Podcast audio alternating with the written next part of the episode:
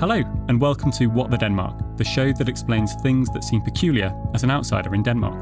I'm Sam. And I'm Josefina. Each episode we'll discuss a new topic, talk to experts, and try to understand why something so normal in Denmark is confusing to foreigners. Despite living abroad for many years, I'll be giving the inside view of Danish culture. And as you can probably tell from my accent, I'm originally from the UK, and so we'll be giving the outsider view of the country.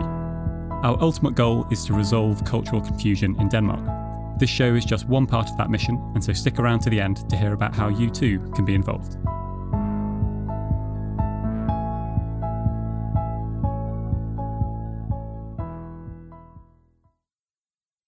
Welcome to the second part of our look at friendships in Denmark. If you haven't already, you might enjoy listening to part one, where we talk about the theory behind why, in general, Danes like to keep a small number of close friends and what this can feel like for non Danes. In this episode, Sam and I talk about the practicalities of how to make friends, including heartwarming advice from a Brazilian Danish pair who've become great friends. Josephine and I get started by picking up the conversation on the topic of networking.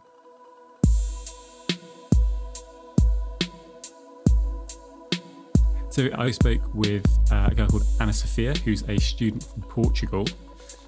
Her big tip was to this idea of networking. So especially being a student, she would basically say go to as many events as possible, and she defined networking as basically what we've been talking about as an acquaintance. So somebody who you know, but you don't necessarily have to meet them for a coffee every time. My advice would be just for people to be very open minded and to network, regardless of whether you're going to be as friends with that person or if you just want to have their contact in case you need it.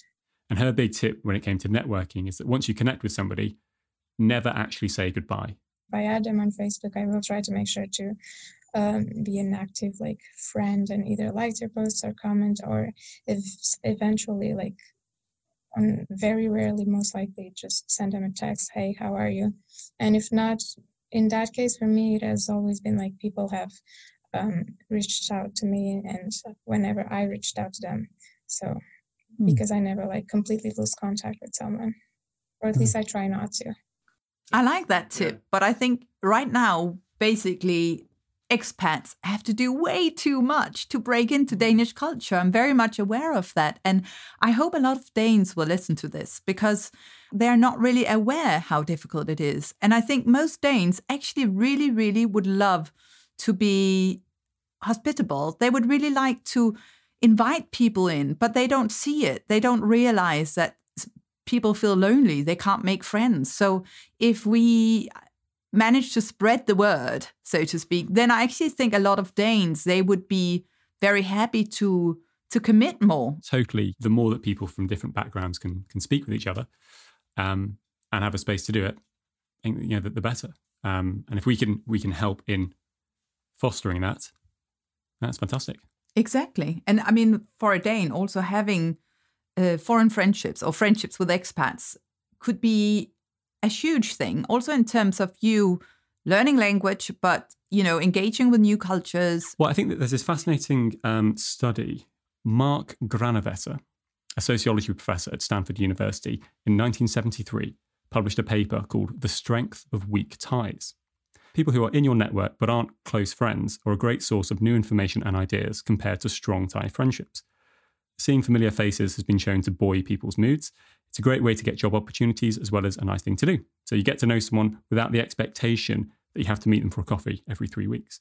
So I thought this was really interesting to sort of demonstrate or sort of clarify that, that the, yes, obviously there are lots of benefits of having these really deep relationships, but there are actually benefits of having these weak tie friendships where, as I say, you're not going to, there's not the expectation that you're going to be, this person's going to come to your wedding.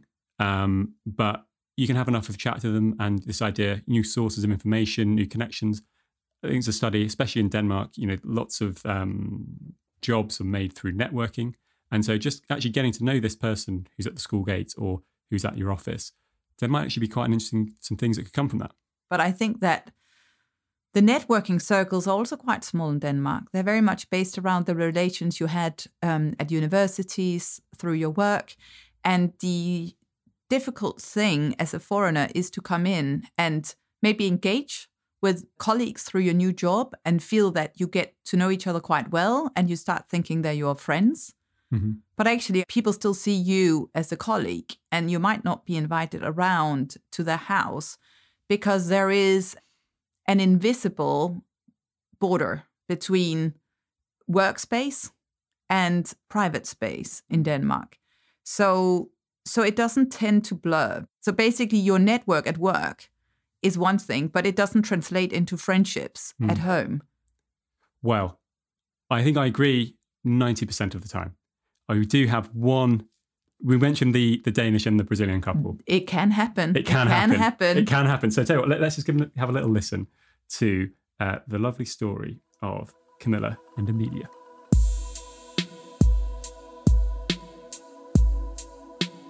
So, actually, Guki, who is one of the researchers on What the Denmark, reached out to Camilla and Amelia after reading an article on the local.dk, an English speaking website in Denmark.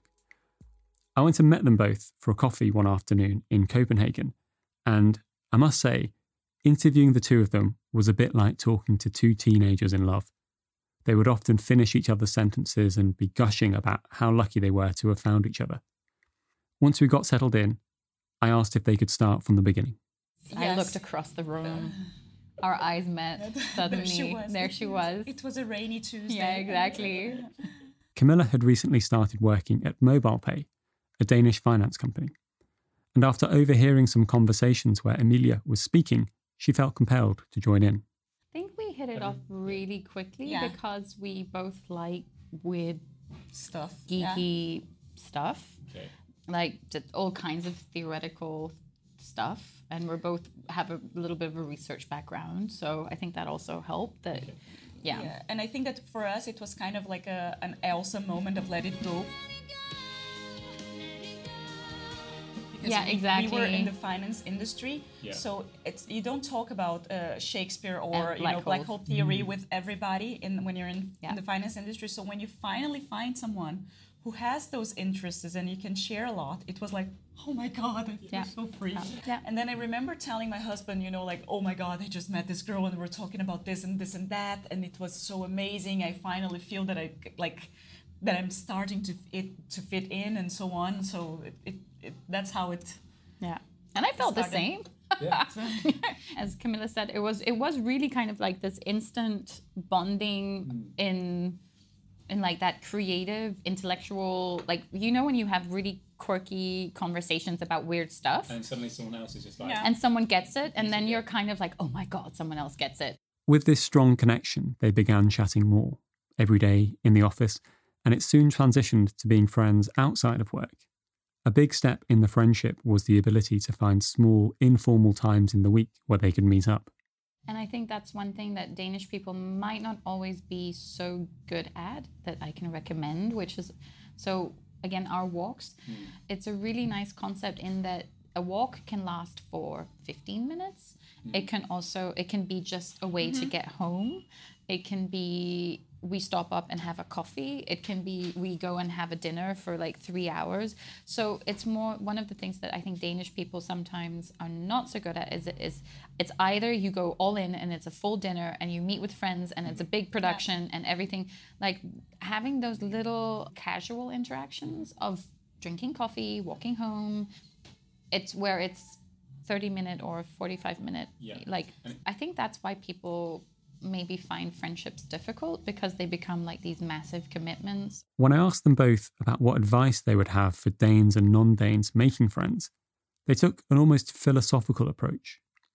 Both of them said that they came to this friendship seeing each other as a human being rather than all the stereotypes that can be bound up in being a Brazilian or a Dane. I think that we were both interested in understanding each other's universes. Hmm. Once you can see people, you know, as people, I think that the other things they do become kind of secondary, and then that other person becomes someone who can actually teach you so much about aspects from you know culture and and uh, society and so on. yeah I, I, I- I think Camilla's totally right. And i know it maybe sounds like a um, banal thing but it's, it's a letting your ego fall and Yeah. meeting the other person as a person. Emilia had this really nice sentiment that we closed on. The problem is that we all meet each other with all of these kind of assumptions and preconceived perceptions and and if if you're meeting the world that way, you're probably going to get your reality validated. But if you have the courage to kind of not meet that the world that way and kind of go, I wonder who this even that even when Yeah. you're old and even even when you like you've tried it a lot of times that you still meet the world and wonder who is this person and you know I wonder with curiosity I I think that opens up the door for a real friendship. And I have told uh, that to Millie many times, but I mean, I have a Danish husband and I have been working in Denmark, but until I met her, I never felt home. So you know, her friendship has uh, has brought me this feeling of belonging, finally, and I just hope that other people can can get the same.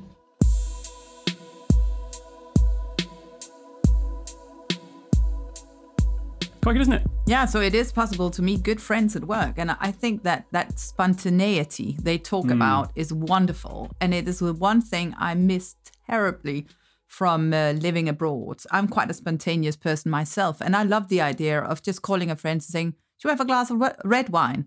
Uh, let's uh, go for a walk. Um, and I did find, as a Dane myself, but a Dane who's lived abroad for many years, that when I came back, no one had time for me because they were literally booked for the next three months in their diaries for those big events and for their dinners and all of that. So there was no space for me. So I had very few friends, maybe two or three, who had mm-hmm. time to just be spontaneous with me and Were they were they international friends? Or were they also Dane? a mix. There were some Danes that were just spontaneous types, and I think they were also maybe thinking, "Oh, it's Josephina. I mean, she, that's just the way she is." Because mm-hmm. I, I am actually not able to book my diary three months ahead because I'll be stressed thinking about all the things that are planned for me. I prefer engaging spontaneously, and mm. that way I, I don't have my whole life planned, and mm-hmm. and that gives me a freedom Yeah. to to engage with what's around me at the time. But that's very un-Danish, and uh, and and I love what they're mentioning here. Of course, there should be room for also having your nice dinner party to plan your life, but having few uh, sort of breathing spaces where you can engage in that way is wonderful. Yeah, and, and, and I just this idea of it can just be a 15 minute walk, or it can just be a you know quick chat, and because I often find this as well, like you've got when you're sort of going through, you're like, gosh, okay, yeah, I've got three evenings a week or whatever, and suddenly you, these engagements start filling up, and it's like, okay, actually, maybe after maybe I'll finish work early and I'll just cycle over to your place and we'll have a cup of coffee, and then I'll head off to this other engagement or something where it becomes less of a a big thing. Exactly. And you you are not going to organize your diary around a 15 minute walk. Hmm. So you would never call someone and say, "Should we do a 15 minute walk in 3 months time because that's where I have a spot in my diary." Hmm. No, it's the sort of thing you need to do in a spontaneous way. Hmm. And I have to say that I've found that to an extent in my local little neighborhood. There are neighbors who are, you know, doing their gardens, uh, we live by the sea, so you'd go swimming and so on. And there you can engage in a more spontaneous way because it's it's it's your local little environment. But bringing that out into the more uh, general sphere, the w- work sphere, where the the spaces where you meet new people, that's where we are we we don't excel us Danes. One thing that I think is good for us to talk about is thinking about what are some strategies for people new to Denmark to actually get friends. So we sort of set the scene. So Danes typically like a small number of very close friends. Often there'll be you know years of history. Um, don't necessarily have lots of space for new friends. So I thought it would be interesting to sort of talk about some ideas of how to how to break in and how to actually make friends make friends with a Dane. So again, for this one, we did a bit of research. Um, so there is a very good website called howtoliveindenmark.com um, by an American lady who's been here for 20 years. Uh, and her number one tip is find Danes who didn't grow up in the city that you moved to. And this goes back, I think, to your, your point of having school friends. So if you if you are moving to Aarhus, um, find people who didn't grow up in Aarhus. You want people from Copenhagen. Yeah. If you go to Aarhus, which is in West Denmark in Jutland. Mm-hmm. And if you go to Copenhagen, you need to find all of the people from Fyn and from Jutland Exactly. in that city. all, because all the non-Copenhagen because the, the Copenhageners will likely still have their friends and family relationships, which I'll have to to to go to. So that was a really good one. Um, there's the classics of get a hobby, go to a club. Yeah, that was what I would suggest as Yeah. well. But even so, you tend to then have some social engagement there. But Mm. moving into the private sphere still is so difficult. tricky. Um, similar thing, volunteering. It's quite good. You know, so doing something where you've got this common purpose and you're. It's a bit like working, but maybe it's sort of in, could- now that it's more in your sort of time time off, your non-core time. Maybe that's another time to develop it. Um, I find it personally very difficult to get to the stage of like, how can I put it, asking someone out on a first date, in terms of getting to that stage of can we go to can we go for a beer, uh, or can we go for a coffee? And what I found really useful is I've been able to get some introductions to people who, you know, a friend of a friend who can vouch for me to not be a weirdo. So they basically, You so- freak. yeah. so they- they basically, so I basically said to my friends, uh, "Hi guys, you know, but just you know, I moved to Copenhagen. Do you know anyone who's quite cool who lives there?" And a few of my friends said, "Oh yeah, I know someone," and they kind of put me in touch. And so, if we've got this common friend, and maybe it's not even a friend, it could be even an acquaintance, but yeah, hi Martin. Um, yeah, my friend Sam just moved to Copenhagen. Uh, it's quite new to the city. Do- Would you mind just going for a beer with him? And getting to that point of okay, we're actually going to sit down for two hours and have a beer. That's when it's like me and Martin seem pretty, pretty friendly. Now let's actually go off and like we're on the path to becoming a friend. So it would be really difficult, I think, for me and Martin to get to that point where we could sit down for a beer. But being able to have somebody, a common friend, introduce you to get you to that stage is uh, has been really useful to sort of get over that first step. I think those are very good strategies for sure. And then there are the other expats. I think Yeah. it's worth uh, engaging with the other expats because just having a, a a good space where you can hang out with other people while you slowly merge into Danish culture is mm. probably what's going to keep you sane. And then look for the Danes who've lived abroad because they Yeah. always make much more of an effort inviting people in. And I certainly do that myself because I'm also aware that it can be really difficult when you come from abroad. And I have been so lucky to enjoy the hospitality of uh, all of the wonderful people I've met abroad. And without them, I don't know how I would have en- uh, being abroad for so many years because they have been incredible. They've invited me along to so many special occasions. They are some of my most important friends. And I think, yeah, totally right. And I think the, you know, when somebody has had that experience living abroad, there's almost that empathy of, okay, well, I don't know this guy that well, but he seems all right. Maybe I'll do this slightly non Danish thing of inviting him for beers with a few of these other friends that I'm meeting so that he can meet them too. Or maybe we are doing this trip or we were going kayaking. Oh, let's maybe bring Sam along as well. And it won't necessarily feel natural, but it's a way which will, yeah, help other people Yeah, it's and I think it also comes from a kind of gratitude Mm. from the way you've been received in other places. Yeah.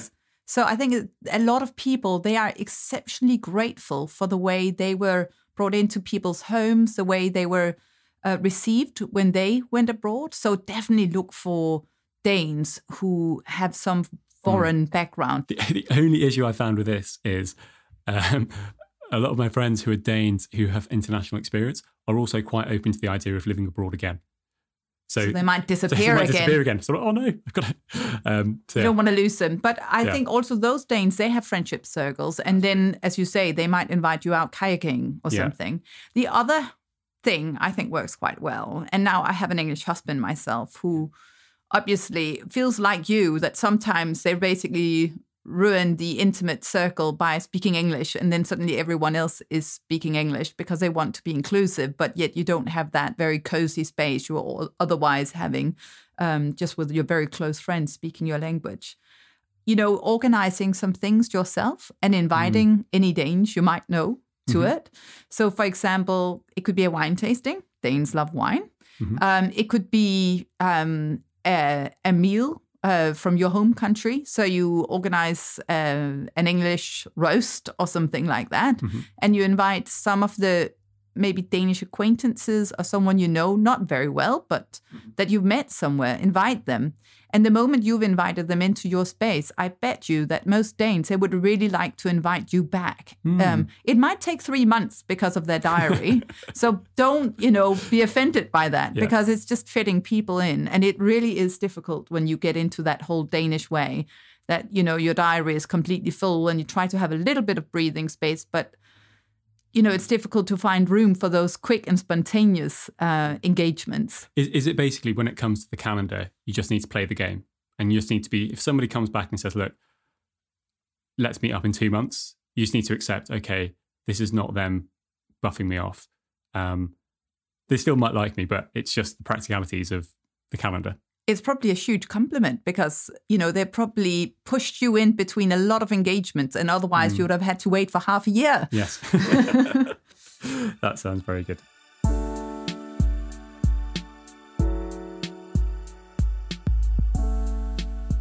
So we've now talked about that friendships are possible if you're open-minded. For Danes to maybe try to be a little bit more spontaneous because actually it can open up for for great friendships and opportunities to to learn about the world. Um, but we've also talked about how important it is that Danes are maybe more aware of how they can help engage people coming from abroad in their lives. Exactly. I think that then the big thing that I've taken away from this is um, yes, having deep, meaningful friendships and relationships is a virtue and something which should be encouraged. But there is this sort of, it doesn't have to be so binary. And I feel there can be this sort of slightly more blend or hybrid where you can continue to get benefits from seeing people and, and having more people in your life without it, you know, disrupting that cozy feeling. Yeah, and as a foreigner, maybe you uh, you think about what is your national dish. Invite some Danes along; they will actually really love that, and that's engaging in in a very Danish way around the table. And you may well find that you're invited back. Totally. Maybe even bring a beer from your own country. That might even go down better. Oh yeah.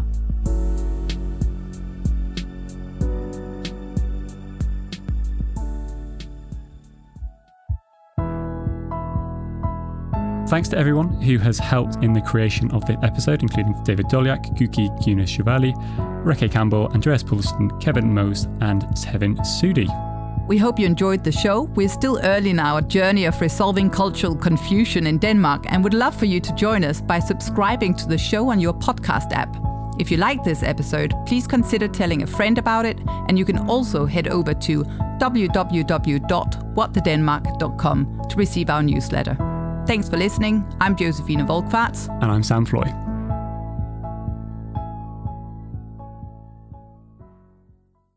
Can you maybe help me on this? Is it Emilia? It E M? Emilie. Emilia. Em, think about it, yeah, at the end. Yeah. Em, Emilie. Emilia. Okay.